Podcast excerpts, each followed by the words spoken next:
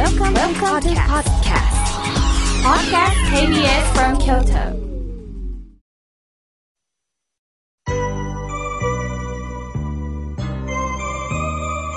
さあ、ここからはたくさんのメッセージをいただきましたので、紹介させていただきます。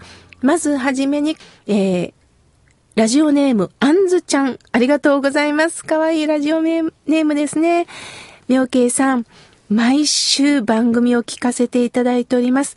目の前に起こった出来事を冷静に考えられるようになったのは妙慶さんのおかげです。両親の介護、えー、娘が入院したりして日々をこなすことでいっぱいいっぱいでしたが、でも今を大切に妙慶さんの言葉の力を貸していただきながら行きますとのことです。そうですよね。私もいろんな方からね、言葉のメッセージをいただきながら、こうして生きることができました。お腹が空いたらやはり食事も美味しいですけど、道に迷った時にはやはり言葉をいただきながら、ああ、人生の指南書をいただきながら生きていけばいいんだなと思っております。ありがとうございます。さあ、続いての方です。ラジオネーム、ジジのラジオ便さんよりいただきました。ありがとうございます。妙慶さん、昨年も本当にありがとうございました。今年もどうか心が豊かになるようなお話をありがとうございます。とのことです。もちろんこちらこそよろしくお願いします。さあ、続いての方です。美濃市より、ゆみかさん、ありがとうございます。とってもなんかもうほっこりできるようなね、絵はがき、ご自分で書かれたんでしょうね。なんとセンスのいい絵はがきなんでしょう。妙慶さん、今年もどうぞよろしくお願いいたします。毎週土曜日8時が楽しみなんですよ。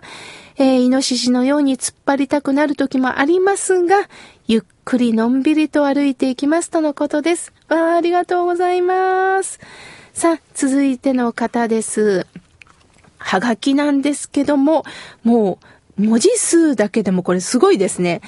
えー、本当にあの、一つ一つ読みたいんですけれども、えー、ちょっと大切なとこだけ紹介させていただきますね。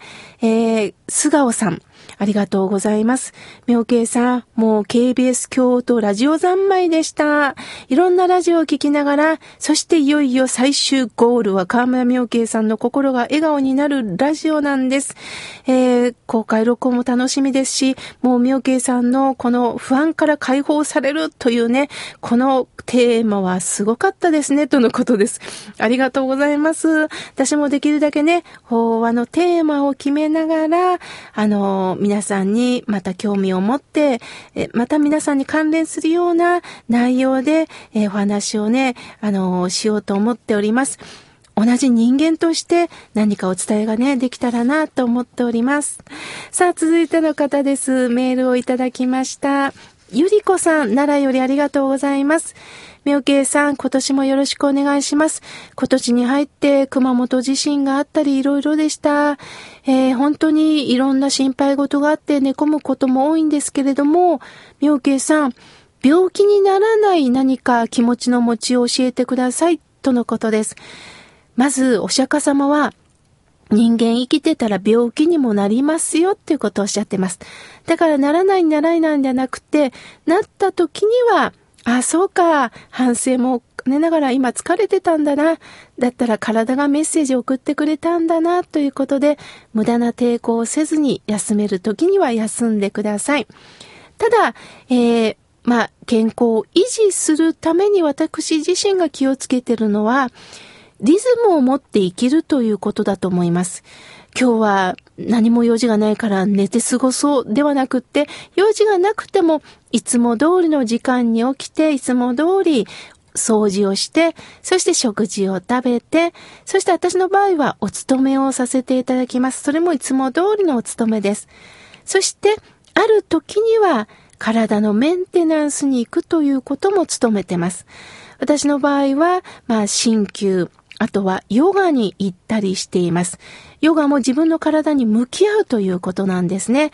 あ、そうか、今、ここがちょっと硬くなってるなーっていうことで、硬くなってるとこに向き合う。あ、なんか今ずっとじっとデスクワークが多かったなと思ったら、ちょっと体を伸ばす。そういうふうに自分の体に向き合う。そして、えー、マッサージでもいいです。私の場合は、まあ、鍼灸の先生にね、治療してもらったり、そういうメンテナンスも非常に大切ですよ。健康診断に行ってね、今どこが悪いかっていうことももちろんチェックしていただくことも大切です。あとはストレスをためないってことですね。ゆりこさん、えー、同年齢ですね、えー、ぼちぼちやっていきましょう。さあ、続いての方です。おはがきをいただきました。えー、じゅんこさん、ありがとうございます。えー、みょうけいさんのラジオを欠かさず聞けるのが楽しみです。えー、みょうけいさんの法案に励まされ、反省しながら聞いております。お会いできる日が楽しみですとのことです。ありがとうございます。そう言っていただいて、私自身も、えー、力が湧いてまいります。ありがとうございます。さあ、続いての方です。おはがきいただきました。えー、みちおさん、えー、東大阪市の方からありがとうございます。みょうけいさん、えー、私も、お嫁さんが来てくれて、孫もね、大きくなったんですよ。本当に今年のお正月は賑わっていました。まもなく74歳になりますとのことです。そうですか。年を一つ一つ重ねておられるんですね。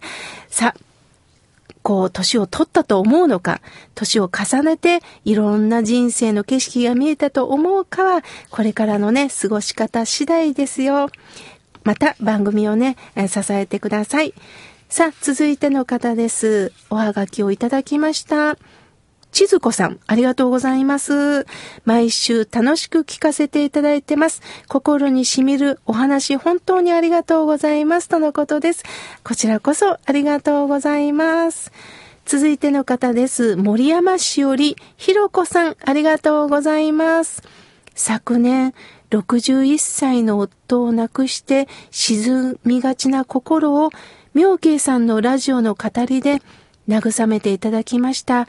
境遇の似た友とこれからもあの話し合って、そしてラジオをね、聞いていきたいと思いますとのことです。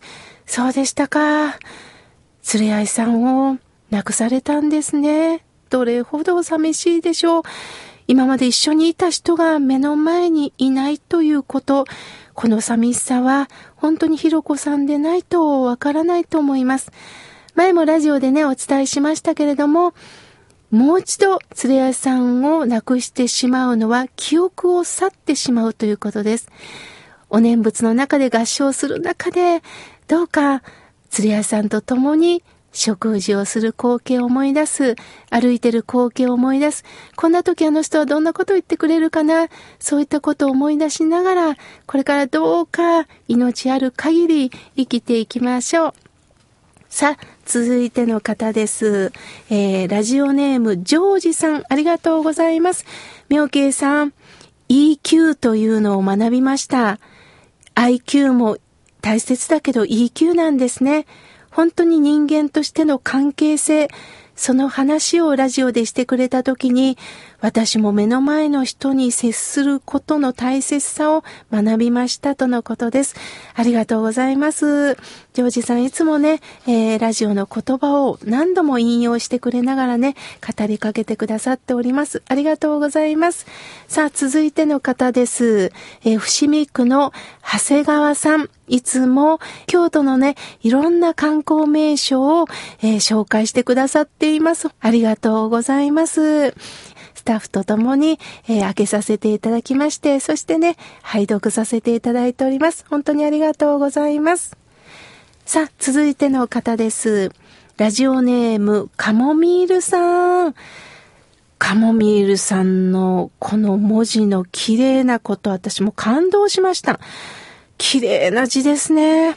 妙慶さん、スタッフの皆さん、井村屋さん、笑顔あふれる素敵な一年となりますように、これからもラジオを楽しみにしております。